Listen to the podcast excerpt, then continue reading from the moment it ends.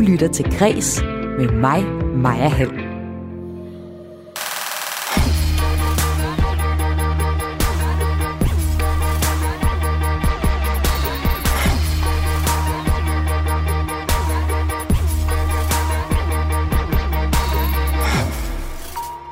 Og fredagens udgave af dit daglige kulturprogram Græs her på Radio 4 er en opsamling på ugen, der gik. Jeg har 3 gæster med mig i studiet, der hver har udvalgt en historie, som vi skal tale om. Vi skal debattere nabostridigheder og hvad man deler på sine sociale medier, og det skal vi i forbindelse med, at en stor influencer har delt en nabostrid med sin forfatteroverbo, og den har hun delt med sine følgere. Så skal vi her i Græs også se på den delvise genåbning af kulturen, hvor det først sådan rigtig var i dag, her 2 dage inden kulturen sådan åbner på søndag, at der ligger en plan klar.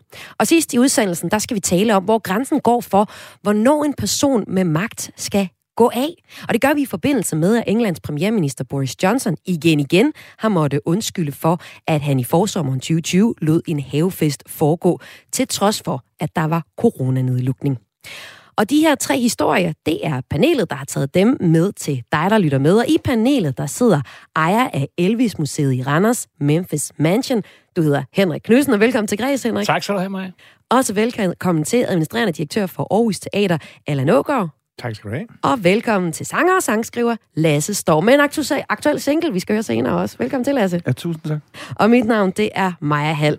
Velkommen til dig, der lytter med. Velkommen til Græs.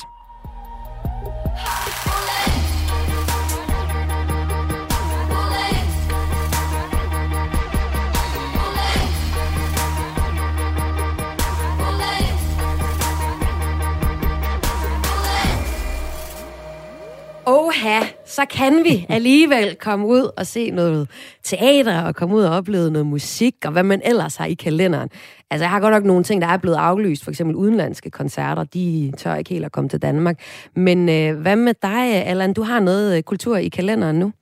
Ja, dels så har vi jo en række premierer, der kommer hos os selv på et tidspunkt her i februar måned. Og så vil vi også gerne ud på Moskård og se vikingudstillingen derude, og Aarhus er der også lige en Turner-udstilling, der glippede, så der er noget. Der er noget at samle op på, men det er jo ikke sådan, at I lige har tid til det, Henrik, fordi jeg tager med at få styr på jeres åbning her på søndag. Jamen dels så skal vi have klar til vores åbning på søndag i museet, men dels så arbejder vi også på et specielt Johnny Cash Museum, der åbner i næste måned. Så vi har nok at se til, men når det kommer over, så skal vi skal ud og dele det her, vi skal ud og glædes over alt det der, den nye farververden.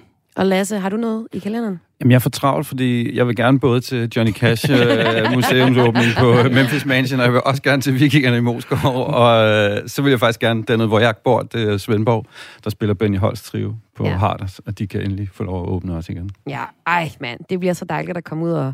Ja, I vil så ikke stå tæt, men i hvert fald sidde ved siden af nogen og opleve noget sammen. Det kommer vi også til at tale om i programmet i dag. Men Henrik, Allan, Lasse, vi skal allerførst tale om nabostridigheder. Det er en historie, som du har taget med, Henrik. Og lad mig lige først ridse historien op til jer, der lytter med. Det er en historie, der starter... Jeg har lyst til at starte sådan her. Jeg blev placeret i en offentlig gabestok. Sådan lyder det fra forfatter og dokumentarist Steffen Hov til TV2, og han udtaler det her efter, at hans overbo og hans underbo er det så, og influencer Louise Madsen har delt deres interne nabostrid, og det har hun gjort med sine 270.000 følgere. Det er en historie, som Ekstra Bladet har dækket i den her uge. Louise Madsen har beskrevet på sin Instagram, hvordan overboen, altså den her forfatter, er gået ind i hendes lejlighed, mens hun har sovet og har placeret affald i opgangen, som han efterfølgende har sagt var hendes. I har nok set de videoer, jeg har lavet om min overbo. Jeg har i hvert fald snakket lidt om det. Han har virkelig prøvet at gøre livet surt for mig. Og det er simpelthen bare fordi, jeg sagde fra, da han blev ved med at gå ind i min lejlighed. Og han havde en nøgle, jeg ikke vidste, han havde. Og mange af de gange, han gik ind, det var, mens jeg lå og sov. Men ja, der forklarer jeg meget mere ind i den video. Og når jeg flytter ud herfra, så får jeg også en helt storytime, fordi jeg har da aldrig nogensinde mødt og oplevet en mand som ham. lyder det her fra Louise Madsen i en video, hun selv har delt. Steffen Hov, som er den her overbrug for lyder det, fortæller til TV2, at han har fået en række hadbeskeder på baggrund af det, Louise Madsen har delt. Og han vurderer selv, at Louise hun har set sig sur på ham, fordi han er bestyrelsesformand for ejerforeningen. Han nægter at have brudt ind hos Louise Madsen og placeret skrald i opgangen, men han siger, at han har sendt flere klager til hende i kraft af sin post som bestyrelsesformand i den her ejerforening. Til TV2 så siger Louise Madsen i et skriftligt svar, at hun fortryder, at hun har talt om sin private nabostrid på sociale medier. Den her historie kan vi ikke diskutere så meget videre med, for vi har hverken Louise eller Steffen med i programmet i dag. Det er en debat, de fortsætter lige nu, men vi kan godt snakke om den principielle snak i det her. Mange af jer, der lytter med, kender til nabostridigheder i. Det ligger der en masse snak i. Og så ligger der et ekstra ben i det her med at dele ens frustrationer på de sociale medier. Men jeg kan godt tænke at høre dig, Henrik. Hvad synes du sådan åbenlyst er det mest interessante i den her principielle snak? Jamen, det mest interessante er jo, at man kan gå så langt, at man bruger det redskab det sidste. Men det er det der med at slå, krybdyrhjernen til. Det er, når der kun er klapperslangen tilbage, og man er helt mast op i krogen, og man tænker, nu skal du dele med høre. Det kan godt være, at vi har stået og råbt af hinanden i opgangen, eller vi har sendt små breve til hinanden, eller e-mails, men jeg har mere skud i bøssen. Og så bruger man den ultimative, som man måske ikke lige får helt tænkt igennem, som på en eller anden måde også udstiller en selv, og det er måske i virkeligheden mere selvmål, end det var et alt muligt andet. Ja, det er jo så i det her tilfælde med en influencer, som der har de her 270.000 følgere. Det giver sagen et ekstra nyk. Men hvad tænker du i det hele taget om, at man i frustration deler det med sine venner, når der er for eksempel nabostridighed? Jamen, det kunne man da godt gøre. Jeg kunne da godt dele, hvis jeg havde de frustrationer, har jeg verdens bedste naboer. Men hvis jeg havde de frustrationer, kunne jeg da sagtens have så gode venner, dem kunne jeg sagtens dele det med. Men selvom jeg har gode venner og mange venner på både min Facebook og min Instagram, så kunne jeg aldrig finde på at fortælle det i det forum. Hvad går grænsen for, hvad du deler på sociale medier? Jamen, jeg er bred, fordi jeg kan jo godt lide at også fortælle historien, og jeg kan godt lide at fortælle om vores eventyr, vores restaurant i Aarhus, og hvad vi ellers har gang i.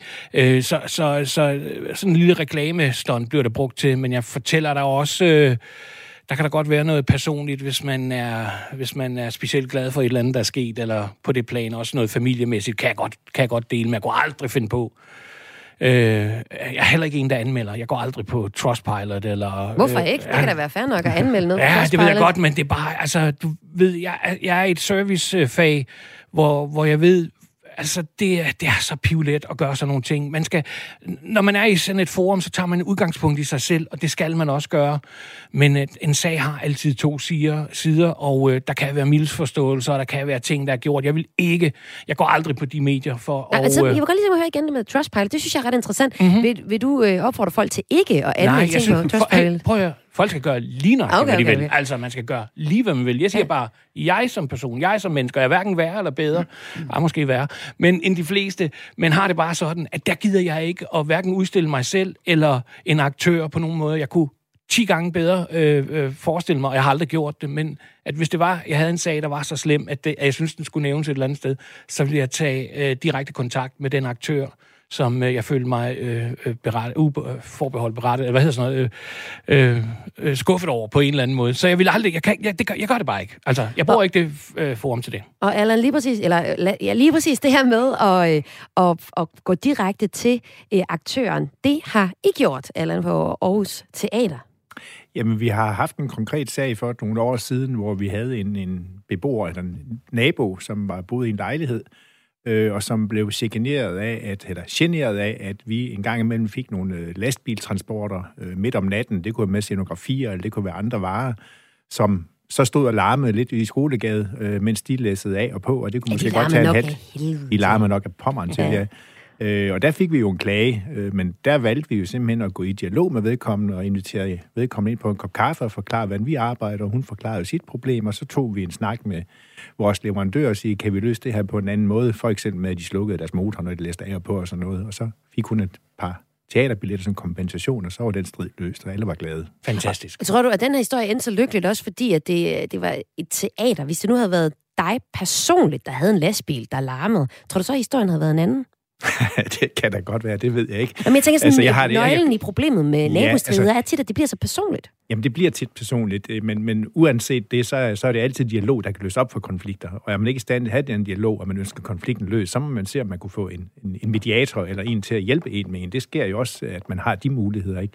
Men at lægge ting ud på de sociale medier, det løser sjældent nogle konflikter. Det er da 100% overbevist om. Og Lasse, det har du også forholdt dig til det her med, hvad skal der lægges op på de sociale medier? Fordi som musiker har du en masse mennesker, der følger dig, og der har du besluttet dig for, at du ikke lægger noget op af din familie og børn. Er det noget, de har frabedt sig, Lasse? Nej, det har de ikke. Jeg har bare altid tænkt, at mine børn, de er ikke gamle nok til at vide, hvad det er, og jeg synes, de skal have lov til selv at vælge. Jeg ved ikke. Jeg tænker, det kunne godt... Altså, da jeg selv var teenager, var det måske traumatisk. Altså, tanken om selv at være teenager, og at der findes alle mulige billeder af dig i alle mulige situationer, du ikke aner noget om ude i hele verden. Det synes jeg er en traumatiserende tanke, på en eller anden måde. Så det er bare det. Hvis du nu ikke havde været en offentlig person, ville du så have delt billeder af din familie og venner?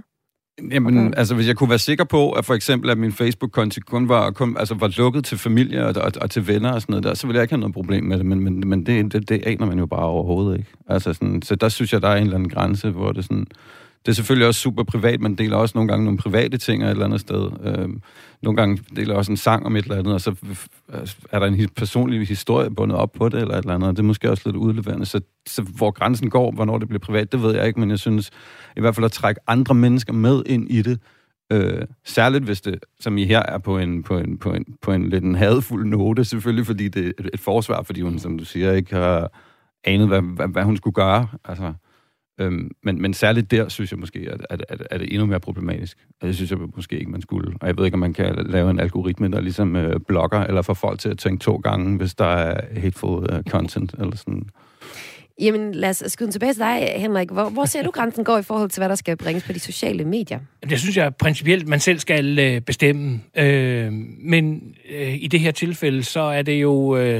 Så har hun jo forhåbentlig... Eller nej, ikke forhåbentlig, men så har hun formentlig lært lektien. Altså, hun har i hvert fald selv fundet ud af, at hun gik langt over hendes egen grænse også. Og det synes jeg jo er jo sundt. Men hun siger også, at hun beklager, at det endte på den her måde, men hun forsvarer sig også og siger, jamen, at hun skriver om, hvad der sker, eller fortæller om, hvad der sker i sit liv, både på godt og ondt. Hun siger helt konkret til TV2, det har aldrig været min intention, at nogen skulle finde frem til Steffen, men hvis man vil, så kan man finde frem til alle.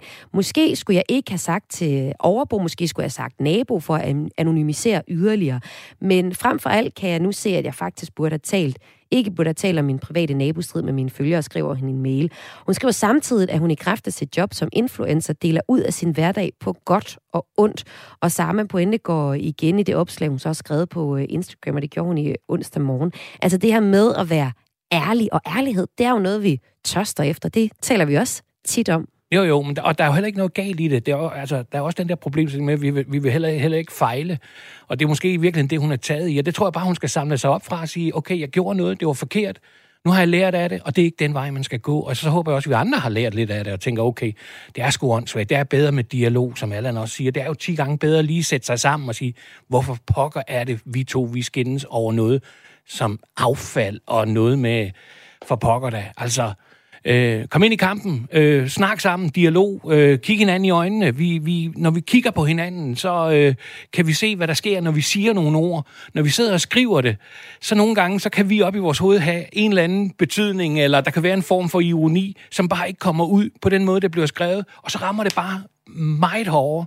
Men det er jeg sikker på, at mange af lytterne er fuldstændig enige med dig i. Det er jo bare som om, at når der så står den der skraldepose ude i opgangen, ikke? Så er debatten der ligegyldigt hvad. Lad mig lige høre her. Ja. I har nok alle sammen på et eller andet tidspunkt befundet jer i en opgang. Hvis der står en skraldepose uden for døren, er det så okay, den står i over 12 timer der? Jamen, nu, jeg kan også udlevere mig selv og sige, jeg har en skraldepose til at stå uden for min hoveddør lige nu, og det er endda sådan en med lorteblæer. Den har været der i over 12 timer nu. Er det okay, Allan? Jeg vil sige 12 timer, sådan der grænsen nok også ved at være nået. Jamen, det lugter jo helvede til. Jeg bor så på 5. sal. Ja. Okay. Nu bruger du så radioen til at... Jamen, det er rigtigt, men det er typisk de der folk, der bor på 5. sal, de tror, der gælder andre regler for dem. De har sko og alle mulige ting stående ude på brandvejene, og cykler og alt muligt. Deres børn, de ligger og leger på de der trapper. Fuldstændig, jeg har en sofa derude. Altså, det kører bare. Men I kan jo godt se, med det samme, der kommer noget konkret på, så har folk en holdning til det, og så er det bare sværere at være så omfavnende. Jeg har nogle fantastiske naboer. Men helt ærligt, vil du ikke sætte pris på, at din nabo kommer og siger, ved du hvad, Maja, vil du ikke sidde og fjerne den her, i stedet for at de lader op på de sociale medier med et billede af den lorteblære? Helt sikkert. Men det er jo faktisk noget, vi ser mere og mere, det her med, at folk har, både i opgangen, men også i, hvor man deler en vej, folk, der holder vejfest sammen og sådan noget, en vej, man deler sammen, hvor man har Facebook-grupper, hvor man netop diskuterer det her, og hvor diskussionerne nogle gange har karakter af mobning, vil man næsten sige, fordi nogen har en anden forståelse af, hvad der er okay i det. Men det er jo, som Henrik siger, det er jo let at lægge noget ud på sociale medier, fordi det er lidt risikofrit. Du ser ikke nogen i øjnene, og ja, så smider du bare noget ud med din reptilhjerne, ikke? Det er jo det sørgelige. Jeg tror da også, det er derfor, at mange diskussioner, de bliver mere ophedet. Altså, det er fordi folk, de kan skrive, og man skriver, mens man er vred. Altså, der langt de fleste får vel et eller andet filter på, hvis man står over for folk i virkeligheden. Altså, du er jo også blevet troet med tæv på et tidspunkt. En nabo. Ja, flere gange sikkert. Over, både,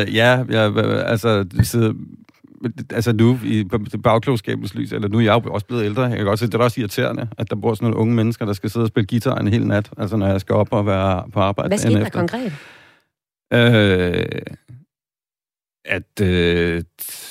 Så stod der en mand lige pludselig klokken 4 om natten og bankede helt vildt hårdt og helt rød i ansigtet, helt ej, stor, kæmpe håndværkertype og sådan der, nu må det kraftedme med stop. Ellers så bliver jeg nødt til at stå og vente på jer om morgenen, når jeg kommer ud og sådan nogle ting. Ikke? Sådan. Okay. Men altså, jeg synes måske, han havde ret. Nu går han jo og praler med, at dine gamle naboer, hey, Lasse, når I hører det nummer her på Radio 4, så er det ham, der holdt mig vågen, og det gjorde altså, han skrev det her nummer. Men altså, jeg synes jo generelt, man bør jo udvise en eller anden form for hensyn, men altså, når man er ikke et ondt ord om unge mennesker, men jeg var 19 og tænkte ikke på andet, end at jeg skulle spille guitar. Altså. Så det var godt, du blev truet lidt der, eller hvad? Det ved jeg ikke. Det blev ikke bedre de næste mange år, men det første, ja. Det her, det var første emne i Fredagspanelet i dag her på Radio 4, hvor jeg vender ugen, der gik i kulturen. Du lytter til Græs med mig, Maja Hald. Og med mig har jeg ejer af Elvis-museet, Henrik Knudsen. Jeg har administrerende direktør i Aarhus Teater, Allan Aagaard. Og så har jeg musiker Lasse Storm.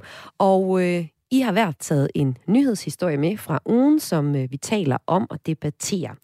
Og den næste af de 3 historier for ugen, som vi skal tale om, den handler om genåbningen af kulturen. Fra på søndag, så kan vi igen komme i biografen, i teateret eller komme til en koncert eller et foredrag. Men... genåbningen, den er delvis, og den er selvfølgelig også med forbehold. Det er vi ved at vende os til, ikke? Der er altid nogle regler for, hvad det er nu, man må gøre.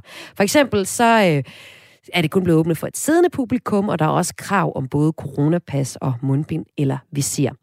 Og så kommer der til at være et loft over antallet af gæster. Men det er blevet højere. Og højere endnu, end hvad kulturminister Ane Halsbo Jørgensen sagde i klippet her fra TV2 for nylig.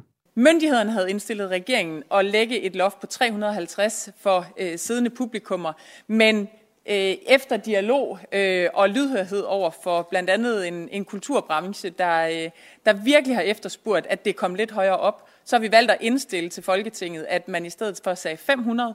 Og så det seneste nye er, at et politisk flertal har presset regeringen til at hæve forsamlingsloftet, sådan at fra på søndag så tillader de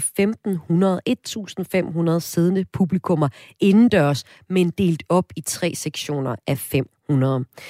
Her i ugen så har aktører fra kulturlivet, blandt andet her i Græs, egentlig udtrykt en ret stor begejstring over at hæve det her antal af gæster. Først fra 350 og så til 500. Og jo egentlig også okay glade for, at der nu bliver lukket op. Men det store men, og det der kritikken har ligget i, det er, at genåbningsplanen først ligger klar her et par dage før åbningsdagen, som altså er på søndag. Og den kritik, den er blandt andet kommet fra dig som teaterdirektør, Allan. Først så kunne jeg dog godt lige tænke mig at høre, kommer I på Aarhus Teater til at udnytte muligheden for 1.500 gæster? Eller hvordan gør I det? Ja, det gør vi. Altså inde på vores store scene, der har vi faktisk plads til 700. Og vi er jo så heldige, at vi har en stue eller en gulvsal, og så har vi 2 balkoner, og dem kan vi sektionere, så vi er faktisk i stand til at kan fylde store scene op med 700 gæster ved at sektionere og kan separere indgangen og så videre. Så det kan vi sagtens udnytte. Så det har også en rigtig stor betydning for jer? Det har stor betydning for os, både for publikum, men selvfølgelig også økonomisk, fordi så er der flere billetter at sælge. Så er der så lige det med, om I kan blive klar til jeres første premiere på Romeo og Julie. Ja, det er jo så det næste, fordi lige nu må vi sige, smittetrykket er højt, og det er den desværre også på Aarhus Teater. Så vi har rigtig mange prøveforløb, der ligger mere eller mindre stille for øjeblikket, fordi vi har personale, som enten er smittet og blevet tvunget i isolation, fordi de er nærkontakt, eller har nogen af deres husstand, der er smittet, og har børn osv., som gør, at vi ikke kan gennemføre vores prøveforløb, og det betyder, at vi kan risikere at blive forsinket, og måske kan vi risikere at skulle aflyse forestillinger. Og det ved vi ikke rigtigt, hvad vi skal håndtere, det er økonomisk, for det har politikerne ikke rigtig taget højde for den situation. Vi kan jo ikke bare åbne fra dag til dag. Det handler vel bare om sygdom, at man bliver syg? Ja, men det her det er ikke almindelig sygdom, fordi der følger restriktioner med den her sygdom. For eksempel skal du være isoleret, selvom du ikke er syg, hvis du bor sammen med nogen, som er syge for eksempel, ikke, hvor du normalt omstændighed ville kunne gå på arbejde. Det kan du altså ikke, hvis det handler om covid-19. Og der er også en vis karantsperiode efter, du er smittefri med 48 timer og så videre. Symptomer 7 dage og så videre. Så der er rigtig mange begrænsninger, der følger med det her, som ikke følger med almindelig sygdom. Og det er sådan set vores udfordring lige nu. Ja, så og selv hvis I kommer i gang her, det er starten af februar med Romeo og Julie, så skal I have mange supplanter, hvis der er nogen, der vi skal have rigtig mange supplanter, og de kan så også blive syge, ikke? Og vi har nogle instruktører, som alle sammen skal videre til andre opgaver, så man kan da ikke bare trække forløbet. Altså, vi er ret låst fast i det her spil. Så det er en lille smule frustrerende for os lige pt. Og så den allerstørste kritik, den har du også været ude og udtalt om i løbet af ugen. Den handler om, hvor sent planen for genåbningen er kommet. Hvorfor er det så problematisk for jer, at der først er faldet en helt fast plan, nogenlunde fast plan, i dag, når I alligevel først frem planlægger at have en premiere til februar? Jamen, det er jo så tilfældigt, fordi det passer ind i vores program. Altså, vi kunne lige så godt have stået med en premiere her på mandag, som skulle have været, ikke? Så det er helt tilfældigt, ikke? Men det, der jo man sidder sådan lidt undret tilbage med, det er, nu er det 3. gang, vi skal til at lave en genåbning. Og man kan sige, det er nogenlunde de samme værktøjskasser, man bruger til det her, og det burde være rimelig simpelt at beslutte, bortset fra, hvornår det skulle være, sige, når nu vi åbner, så vil proceduren være sådan og sådan, og hjælpepakkerne vil være sådan og sådan, og vi vil gøre sådan og sådan. Det burde man kunne melde ud i rigtig god tid. Ja, fordi vi har altså stor planlægning. Vi har jo en coronapandemi, der ændrer sig hele tiden. Så vil man kunne lægge en plan tidligere, end man gør? Det er jo fint nok, men hvis bare planen er der, så kan man også hurtigt rykke på den, for så kan man forberede sig på den. Vi har siddet i den situation, vi ved jo ikke, hvad man beslutter sig for, og hvad planen bliver, hverken med hjælpepakker, eller hvilke takt man går ind og åbner, og hvem og hvordan overledes ikke. Det kunne man godt have forberedt. Men Allan, det er jo fordi, at virkeligheden den ændrer sig. I en pressemeddelelse fra Ane Halsbo Jørgensen, i forbindelse med den her delvise genåbningsplan for kulturen, så udtaler ministeren, og nu citerer jeg, det er vigtigt for regeringen hurtigt at skabe tryghed om kulturlivets økonomi, når nu vi åbner med kort varsel. For selvom jeg naturligvis er glad for, at vi kan åbne bredt, er det næppe alle aktører, der kan nå at omstille sig så hurtigt, at de er klar allerede på søndag, uanset at de gerne ville. Så det er jo helt tydeligt, at de har en forståelse for, hvad det er for sådan en situation, som kulturbranchen sidder i, men de har også svært ved at rykke hurtigere, fordi vi ved det jo godt, vi får nye smittetal hver dag, og vi kan ikke forudsige, om der kommer en ny super-corona-udgave lige om lidt. Nej, og det er fuld forståelse for det, men derfor kan man godt have forberedt, hvad vil vi gøre, når nu vi trykker på knappen og siger, vi åbner, og det har man ikke gjort. Man sidder først til at forhandle, når man egentlig beslutter det her. Det er den her uge, de har forhandlet tingene på plads, og de er ikke engang færdige med hjælpepakkerne endnu. Så det kunne man godt lave som forberedelse, inden man trykkede på knappen. Men kunne man det, når man ikke ved konkret, hvad situationen er? Det mener jeg ikke noget problem. Altså, så ved vi, at når der bliver trykket på knappen, så er det den skabelon, vi kører efter, og så kan vi have forberedt os på det på forhånd. Det er i hvert fald din kommentar til det her, Allan fra Aarhus Teater. Henrik, jeg kunne godt tænke mig at høre dig nu, fordi du ejer det her Elvis-museum, Memphis Mansion. Ja. I er en selvejende virksomhed modsat Aarhus Teater. Mm-hmm. I lever udelukkende af publikumsindtægter, hvor Aarhus Teater også får støtte, offentlig støtte. Du har selv brugt 1,5 million af dine egne penge på grund af nedlukningen, og er lige nu ikke lukningstruede. I har også blandt andet en restaurant, som der har kunnet holde åben. Ja. Men hvad er det for en situation, som I står i, som er anderledes end Allan står i sammen med Aarhus Teater? Jamen, der er mange ting, der er anderledes i forhold til et museum, og så til at have sådan en forestilling, man skal øve op eller stå klar med. Men man kan sige, økonomisk, der har vi kun os selv. Vi har det tilskud, og så har vi kun os selv. Altså, vi kunne kun kigge indad på resten af den smerte, sådan en coronapandemi har givet os. Der var ikke nogen, vi kunne søge penge ved. Der er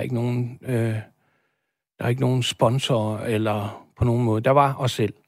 Så vi sad jo, kan man sige, synes jeg, og jeg er sikker på, at alle har haft den samme smerte og de samme bekymringer. Det har ikke ændret sig, og jeg vil lige sige, at vores situation er jo ikke værre end de flestes. Altså. Men man har jo siddet og kigget på, altså, hvad bar økonomien? Altså, var der mere rådighedsbeløb i den ejendom, man sad i? Hvad havde vi i sparebøssen? Hvad var det for nogle ressourcer? Skulle vi afskede personale, som vi jo i den grad var glade for? Vi har verdens bedste kollegaer, det vil lige sige her nu. Og hvor skulle vi tage dem hen? Havde vi en rejse, der varede 3 uger? Nej, det havde vi ikke. Og nu taler jeg ikke lige om den situation, vi lige har været i, men sidste år, hvor vi var nedlukket i næsten 4 måneder. Altså, det er lang tid at sidde, og jeg kan huske, at Gitte, min bedre halvdel og jeg, vi kørte ind hver eneste dag og satte os på Memphis Mansion. Det var ikke altid, vi tændte lyset, men vi sad og kiggede ind i noget, der var fuldstændig tomt. Hvorfor kørte I ind hver dag? Jamen, det var bare, det var mig. Det skulle jeg. Jeg skulle være der hver eneste dag. Og det var sådan et eller andet med, at vi har også været, vi har været nødt til at lukke museet i den her periode, men vi har for eksempel ikke valgt at lukke vores restaurant. Vi har en hernede på MP Brunsgade, lige rundt om hjørnet, nummer 42, og vi har den i vores kompleks ude på Memphis Mansion. Og vi havde muligheden for at lukke dem, men vi valgte at kigge ind i, at det på en eller anden måde, så står kaptajnen sgu ved roret til det sidste. Altså, vi fighter til sidste mand, og er der gæster, der vil komme i de her dage, vi har været her? Det har ikke været mange, fordi selvom man godt har haft lov til at komme på restaurant, så er der rigtig mange, og jeg forstår det godt, som har været utrygge ved det. Fordi vi ikke vidste, hvor galt var det her, og den her nye version, som jo blev blæst op til det store, og nu viser sig måske, kan være den, der lukker og slukker. Jeg håber det, jeg tror på det. Men vi sad altså hver eneste dag og kigget ind i en forretning, som var vores. Det var vores ansvar. Det var vores økonomi.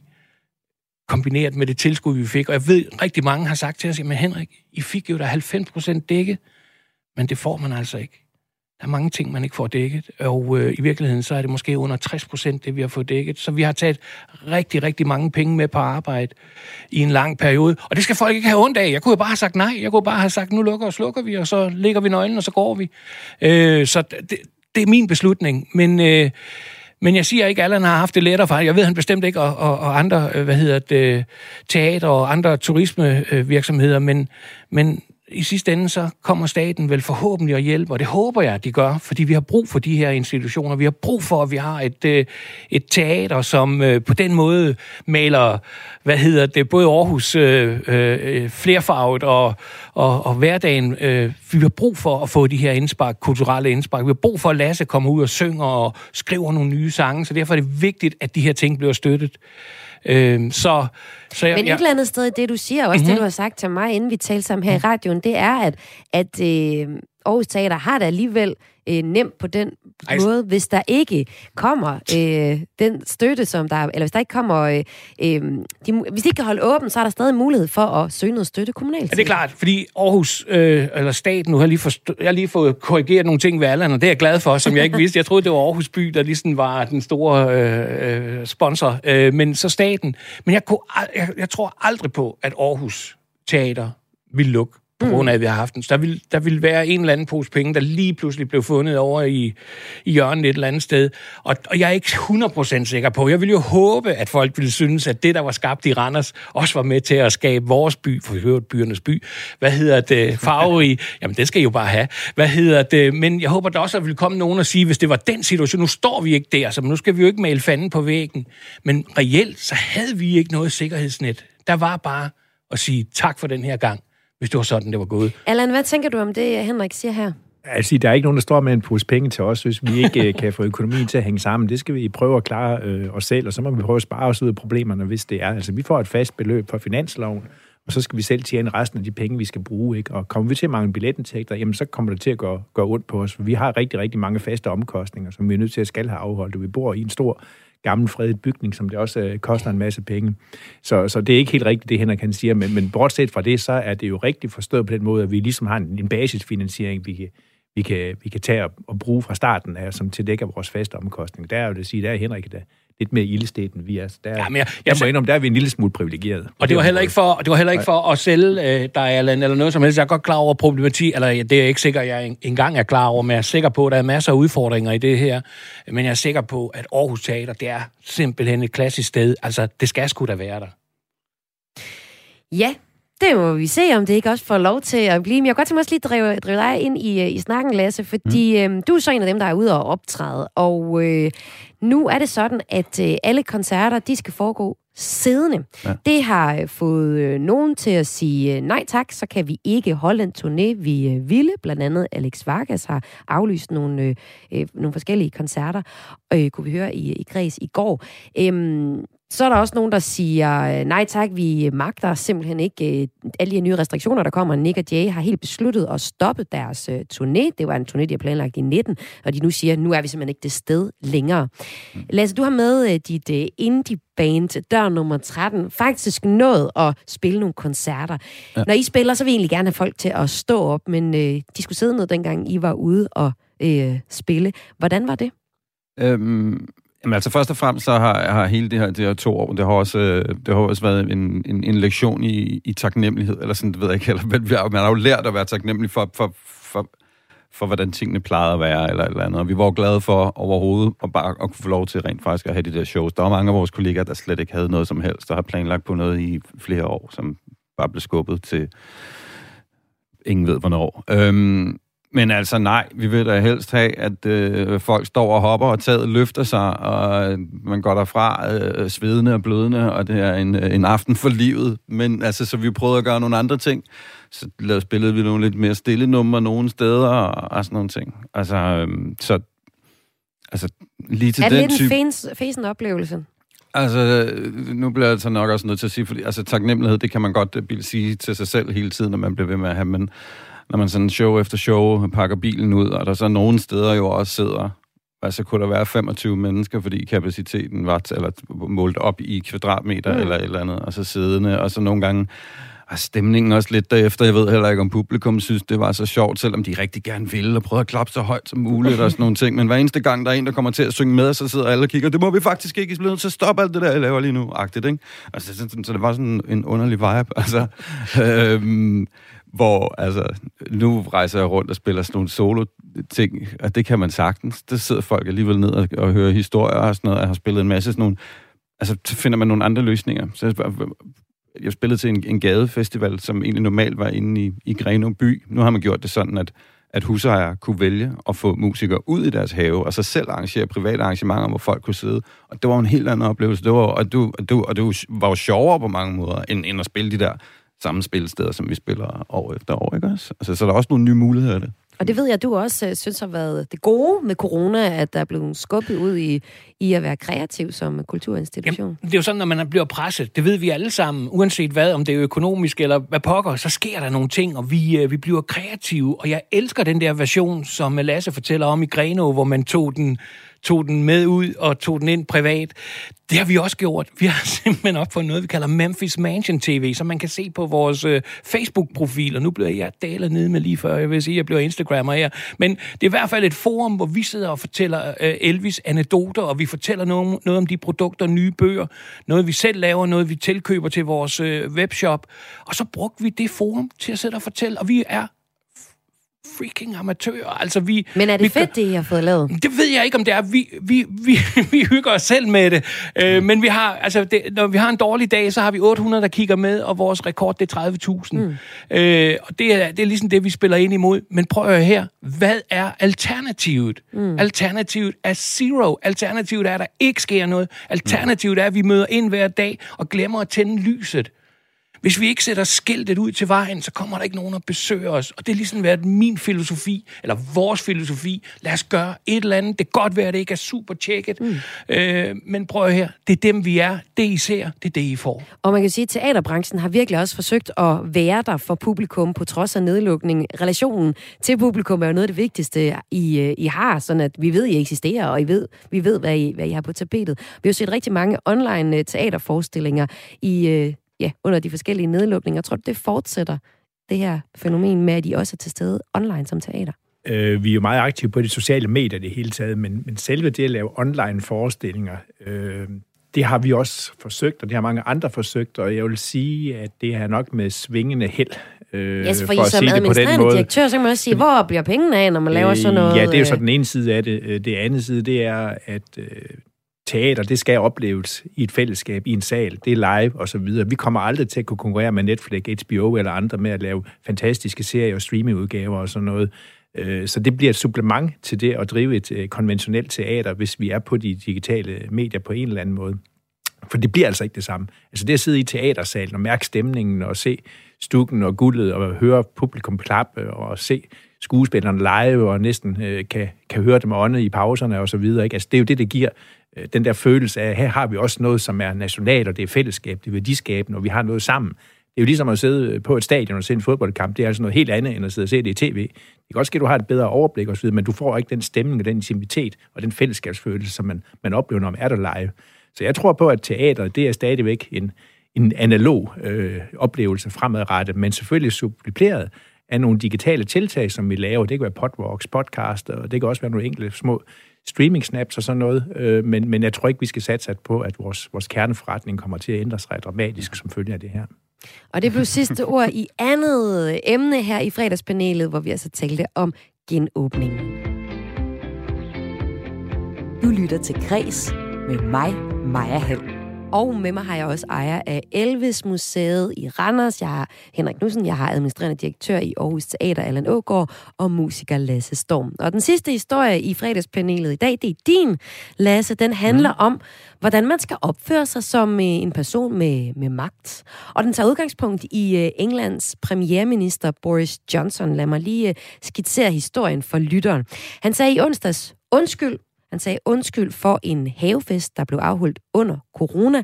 En havefest, der blev afholdt i hans baghave. Han siger, jeg gik tilbage til mit kontor efter 25 minutter for at fortsætte mit arbejde. Og han tilføjede, at han bestemt mente, at arrangementet i haven var arbejdsrelateret. Men allerførst så sagde han undskyld. I know that millions of people across this country have made extraordinary sacrifices over the last 18 months. I know the anguish that they have been through, unable to mourn their relatives, unable to live their lives as they want or to do the things they love. And I know the rage they feel with me and with the government I lead when they think that in Downing Street itself the rules are not being properly followed by the people who make the rules. Lød det her i et klip fra DR, hvor Boris Johnson altså siger undskyld, efter igen er blevet stærkt kritiseret. Og det er i onsdags, han siger undskyld for den her havefest. Helt konkret, så blev festen afholdt i hans embedsbolig i Downing Street i London, og ifølge DR var det en fest med en mailinvitation til omkring 100 personer med beskeden, tag jeres sprut med, og en fest, hvor premierministeren deltog. Dengang, der befandt Storbritannien sig i sin første nedlukning i 2020, vi er i maj, og britterne måtte kun ses med en enkelt person fra en anden husstand ad gangen. Og det skulle ske udendørs og med mindst 2 meters afstand. Og lederen af det store Labour-parti, Keir Starmer, han mener, at Boris Johnson, han bør trække sig som premierminister på grund af den her situation. The party's over, Prime Minister. The only question is, will the British public kick him out? Will his party kick him out? Or will he do the decent thing and resign? Yeah! Ja, sådan lød det altså. Det, vi skal tale om nu, det er jo et emne, der kommer op igen og igen, når der er en historie, der lander på medierne, når vi diskuterer, om en given person med magt må få lov til at fortsætte på trods af en undskyldning, eller hvad der nu foreligger i sagen. I kulturbranchen har vi det sidste år set mange eksempler på folk med magt, der ender med at trække sig, efter de har været genstand for en offentlig kritik for deres virke. Eksempelvis på TV2, hvor en dokumentar viste et seksualiseret miljø, og hvor Michael Dyrby, der har arbejdet der, trak sig fra sin post på BT. Lasse, lad mig høre dig. Hvor går grænsen for? Altså, du mener, jo mere magt man har, jo hårdere skal konsekvensen også være. Jamen, i en eller anden udstrækning, synes jeg. Altså, det kan godt være, det tager lidt over for politikere, men jeg synes måske særligt politikere, at de har et andet ansvar. Fordi de ligesom stiller sig op på en eller anden, altså en moralsk talestol, og ligesom også foregiver at gå forrest på nogle punkter. Og så hvis det var Allan fra Aarhus Teater, der havde holdt den her fest i baghaven, var en undskyldning så mere okay? Jamen altså, man kan selvfølgelig godt, hvis man så trækker den helt ud, så synes jeg selvfølgelig, der handler det jo om respekt for sine medmennesker, og den gælder selvfølgelig for alle mennesker i og for sig, at man behandler sine medmennesker ordentligt. Men altså, der er det jo også at bede folk om at gøre noget, mens man selv ikke overholder det, er jo også sådan en til en sådan, det problematisk. Altså sådan, du ved, jeg kan jo heller ikke sige til mine børn, at... de ikke må køre uden cykelhjelm, og så selv gør det, eller sådan noget. Altså, hvad skal gøre det helt småt, ikke?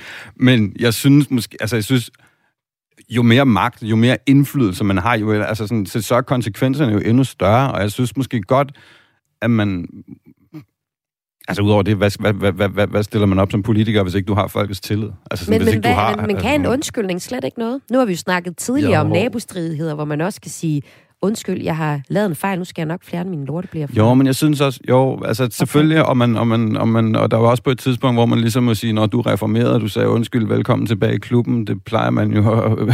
Men jeg synes,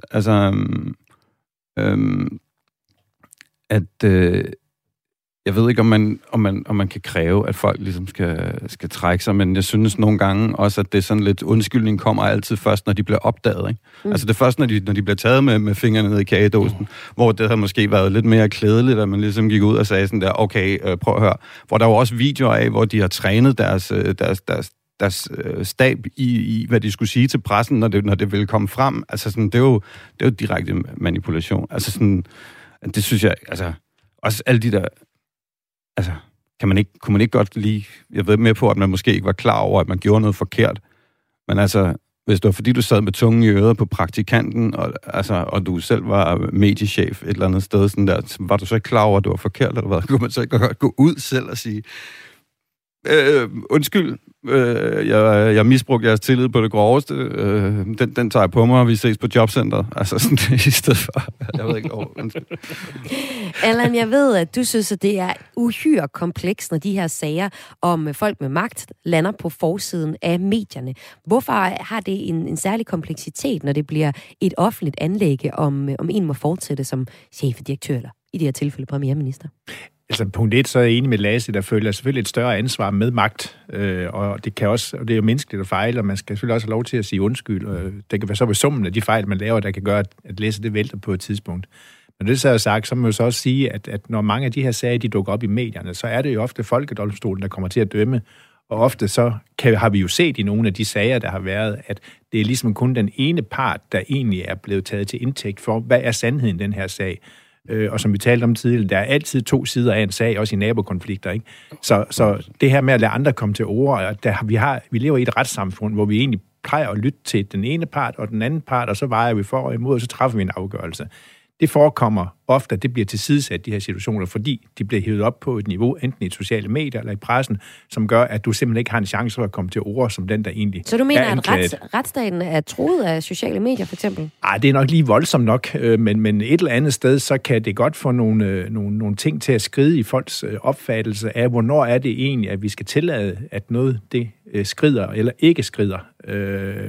Fordi en gang imellem, så har vi altså nogle lovregler, og vi har nogle normer og nogle konventioner, som vi skal overholde, som en umiddelbar logik, og her og nu, lommefilosofisk rollen kunne sige, pjat med det, men det er bare så grundlæggende for vores samfund, at vi overholder de konventioner, de normer, de retningslinjer, vi har vedtaget, de love, vi har vedtaget, og de principper for retssikkerhed, vi har vedtaget, at hvis vi begynder at pille ved det, så kan det føre til, at tingene langsomt skrider, og så begynder man også lidt med politikere at ændre lovene. Og det har man jo også set, at der faktisk er politikere, der er taget til indtægt for at sige, jamen så må vi ændre lovene, hvis det er sådan, at folk føler, at det er forkert. Og det kan også være rigtigt nok til en vis grad, men når man kommer ned i de grundlæggende ting, så er det altså utrolig farligt at pille ved.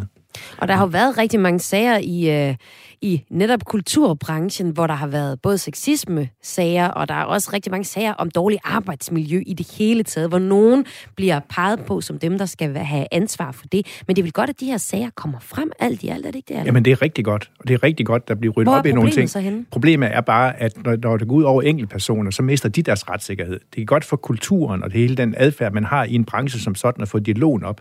Men problemet er bare, at der er nogle enkeltpersoner, som bliver ualmindelig hårdt ramt af det her, og måske i nogle tilfælde lidt urimeligt ramt også, som ikke ville have set i andre tilfælde, eller i andre situationer, andre sager. Så det er den der grænse mellem, at der er sådan nogen, man kan sige, der er nogen, der bliver offret på bekostning af, at det også har en god side, det her. Ikke? Det er så det, der er et dilemma, som man må forholde sig til. Kunne man løse det her på en anden måde, ved ikke at hænge folk ud, men alligevel få debatten op at køre? Hvad siger du til den her sag, Henrik? Jamen, det er jo en lortesag. Altså, det er jo sådan en, når man sidder som restaurantør, nu ikke i England, men i Danmark, altså skulle vi have taget en dansk vinkel på det, og det var sket her, så ville jeg jo sige, det er jo forfærdeligt, I lukker erhverv ned, og så alligevel, så har man selv fantasien til at sige, jamen det gælder ikke for os, så selvfølgelig skal det have en konsekvens. Og jeg, nogle gange, så synes jeg, det er lidt svært, fordi man kan jo godt, altså, og jeg kender ikke Johnson, og jeg kender ikke ret godt den engelske politik, men man kan jo have en minister som en prime minister, som er fantastisk dygtig, og det vil være et tab at fyre ham på grund af en hyggelig aften. Men jeg er helt enig i det. Det er en møgsag. Det er virkelig en møgsag. Jeg tror også bare sådan grund til, at den måske også bliver så stor, men det er også bare sådan, altså det er også bare sådan, altså symbolikken i det, eller det der, men det der med citatet, altså sådan bring your own booze, altså sådan i forhold til sådan det sindssyge lockdown, er jo bare sådan, kontrasten er bare så skærende, at jeg godt forstår folk, de bliver sådan virkelig eje, fordi det er jo alt det strider mod, altså det er jo ikke, at han glemmer at have mundbind på i køen til et supermarked, nej, eller sådan et eller andet, det er ikke sådan det der, det er sådan det er 100 mennesker, tager selv sprut med, og så kan det godt være, at det er et arbejdsarrangement, og de holdt afstand, og de mente det der bring your own booze for sjov, eller whatever, der kan jo være mange mellemregninger i det, ikke også? Men, sådan, umiddelbart, sådan, når du blæser det op på den der måde, så er det jo sådan, altså, himmelråbende idiotisk. Ja. Altså. Og så er problemet også, at det er jo ikke første gang, at han ligesom danner sine egne regler i forhold til, hvad de har fastsat for andre, ikke? Så det er en never-ending story. Om at gå af. Det tror jeg er et mere komplekst teknisk spørgsmål, fordi det kommer jo an på, om de konservative, hans egne, de vil vende sig, fordi de mener, at oppositionen har, eller han står stærkt nok i underhuset til, at oppositionen vil umiddelbart ikke kunne vælte ham selv. Sådan læste det bare lige hurtigt. Jeg er heller ikke inde i engelsk politik på den måde. Men så det kræver, at... Men de konservative har også begyndt at... Men altså, det ved jeg ikke. Det er også, når det bliver... Det er også et politisk spørgsmål, ja. Og politik kan vi sagtens tale om, at vi er skarpest her i Græs på det, der hedder kulturpolitik. Det her, det var de tre emner i programmet i dag. Vi har talt om influencer, der deler en nabostrid. Vi har talt om genåbningsplanen. Og så har vi til sidst her talt om, hvad kan man sige, politikerkultur og hvornår folk med magt skal gå af, hvis de bliver anklaget for noget i medierne, for eksempel. I panelet har vi ejer af Elvis-museet i Randers, Henrik Knudsen. Vi har administrerende direktør i Aarhus Teater, Allan Aagaard, og musiker Lasse Storm. Og Lasse, vi skal høre en single, du er kommet ud med netop i dag. Når vi hører den, så håber jeg, at vi lige kan slutte af med at høre lidt om, hvad der ellers er på tapetet i henholdsvis Memphis Mansion og også Aarhus Teater i den kommende tid. Men kan du ikke fortælle os først, Lasse, hvad er det for et nummer, du har lavet, det hedder Kan du huske? Jo, det er et nummer, det er meget gammelt, så hvad det handler om, det er måske fortabt sig i forskellige versioner, men jeg tror måske, det er en sang til os alle sammen om ligesom at minde os om os og bruge vores evner til noget, i stedet for bare at sidde med enten en metaforisk bong i sofaen, eller en reel bong.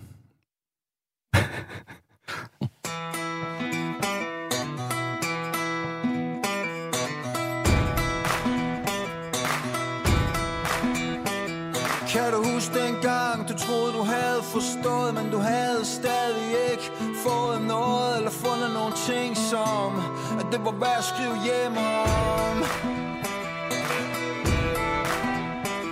Du har havde hjertet sat på en højere sandhed, og din var i højere grad sande. Det vanvittige de andre fandt det kaldt sand på den anden side, men det var ikke deres skyld, det kunne de jo i grunden ikke vide.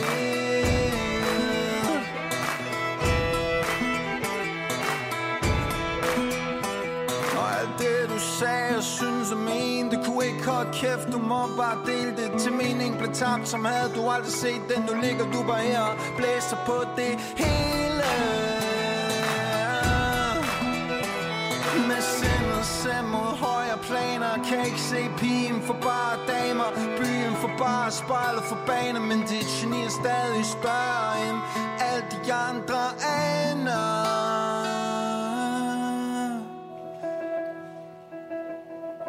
Kan du huske det? Husker du, eller har du glemt dig selv? Du vil have det hele og mere af det. Alt hvor engang kunne du gå, kunne du tage det, hvad du end skrev, og for skønt det klart. Verden vil stadig ikke vide noget af det. Men det var også lige meget, om de gad betale. Du skrev for din plads i de gyldne sal. Det er dig, der er den helt normale, og alle de andre, der splitter ravne gale. Det kan du huske, husker du, eller har du glemt dig selv? Det kan du huske, husker du, eller har du glemt dig selv? Jeg har glemt det, de sagde, så længe du gjorde det, var det ikke bare snak, du lavede ord til. Men for hver en handling er der dobbelt regning, og en kælling, der kommer og kræver hele lortet.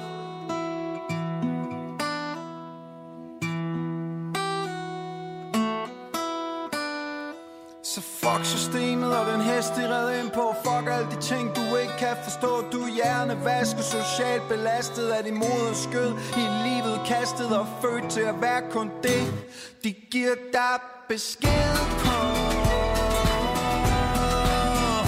Kan du huske det?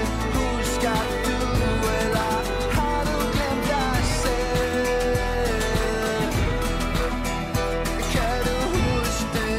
Husker du, eller har du glemt dig selv?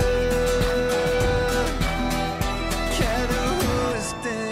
Husker du, eller har du glemt dig selv?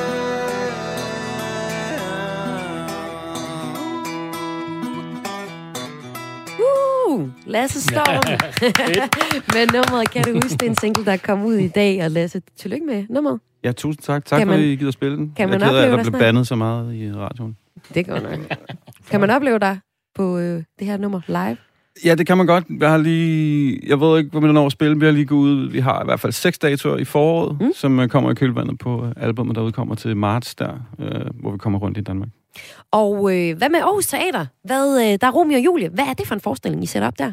Jamen, Romeo og Julie er jo en klassiker, som jo alle nok kender på et eller andet sted. Den bliver selvfølgelig sat op, om alt går vel, her den 3. februar. Og så har vi på Skolegade, der har vi et spændende stykke, der hedder Sandmanden. Et tysk stykke. Og så har vi på studiescenen har vi et stykke, på Stiklingen har vi et stykke, der hedder Supreme Gentleman, og så skulle vi have spillet et stykke på Stiklingen, der hedder Til den lyse morgen, men det er desværre lagt ned på grund af corona. Og det her, det er selvfølgelig med forbehold for, at vi er i stand til at kan holde prøver og få op at køre. Der må vi se på det. Men vi har et stort program, vi er klar med, forhåbentlig. Og I har jo også en stor ting, I er klar med på Memphis Mansion. Henrik, prøv at fortælle, hvad det er. Jamen, det er, vi har vores det eneste Elvis-museum uden for Memphis, Tennessee. Det ligger selvfølgelig i byernes by Randers, så det har vi der. Så ja, I kan grine alt det ved, men det er sådan, det er. Så det er vi i fuld gang med at gøre klar til på søndag, og så arbejder vi hårdt på det her Johnny Cash Museum, som skal åbne den 26. februar. Men jeg prøver lige at fortælle, hvad det går ud på. Jamen, det går simpelthen ud på, at Johnny og Elvis, de havde sådan lidt det samme udgangspunkt. De kom fra absolut ingenting. De blev et resultat af den amerikanske drøm, nemlig det netop for at komme fra ingenting, og så blev kæmpe store. Fik hver deres genre, og de tog den, og de greb den, og de gik hele vejen. Johnny, han gik en lille smule længere end Elvis, og det er den historie, vi gerne vil fortælle. Men er det et museum, hvor man... Altså, hvad kommer man til at kunne opleve der? Ja, man kommer til at kunne se nogle af, blandt andet nogle af hans instrumenter, noget tøj, noget smykker, noget historie. Han var meget religiøs, noget baggrundsfortælling om det. Vi har nogle af hans demoer, vi har nogle forskellige ting, som vi skal få præsenteret. Men i virkeligheden fortæl historien om manden i sort, den her stærke fortælling om den her sangskriver, og manden, der havde mod til at stå op for os alle sammen. Og så holder I også en koncert i forbindelse med det? Det gør vi den 26. februar på Værket i Randers, hvor vi har inviteret hans barnebarn, Thomas Grable, til at komme og synge nogle sange. Men derudover så kommer også nogle af Johnnys gamle musikere, og der kommer også danske solister og en fyr, der hedder Buddy Jewel, som voksede op sammen med Johnny i Arkansas. Så vi glæder os vanvittigt meget til at præsentere det her, og som det ser ud lige nu, så er det eneste Johnny Cash hyldeshow i forbindelse med hans 90-års fødselsdag. Og nu gentager jeg mig selv, uanset hvor irriterende det her lyder, men det finder I i byernes by, Randers. Ja, så der var altså lidt anbefalinger her i Græs til dig, der har lyst til at komme ud og opleve kulturen, altså hvor du både kunne tage ind og se Sandmanden eller Romeo og Julie på Aarhus Teater. Du kan også opleve Lasse Storm ude på de skrå ræder ude på scenen, eller så kan du tage på Elvis eller Johnny Cash Museum i Randers. Det var fredagspanelet for i dag, hvor jeg altså havde ejer af Memphis Mansion, Elvis-museet Henrik Knudsen med, jeg havde administrerende direktør i Aarhus Teater, Allan Aagaard med, og jeg havde musiker Lasse Storm med. Tusind tak, fordi I var med i Græs i dag. Tak for det. Tak. Mit navn, det har været Maja Hald, og det bliver det sådan set ved med at være, og på mandag siger jeg igen velkommen til Græs med et nyt aktuelt kulturprogram. Vi sender hver eneste hverdag fra klokken 14.05 og til klokken 15.00. Og efter det, så har vi missionen eftermiddagsprogrammet, som her om fredagen hedder Fredagsmissionen, der hygger om dig her op til weekenden. Men inden da, så skal du selvfølgelig lige opdatere os på nyhederne, så derfor får du et nyhedsoverblik her, når klokken den bliver 15. Og det gør den om 3, 2, 1, og værsgo!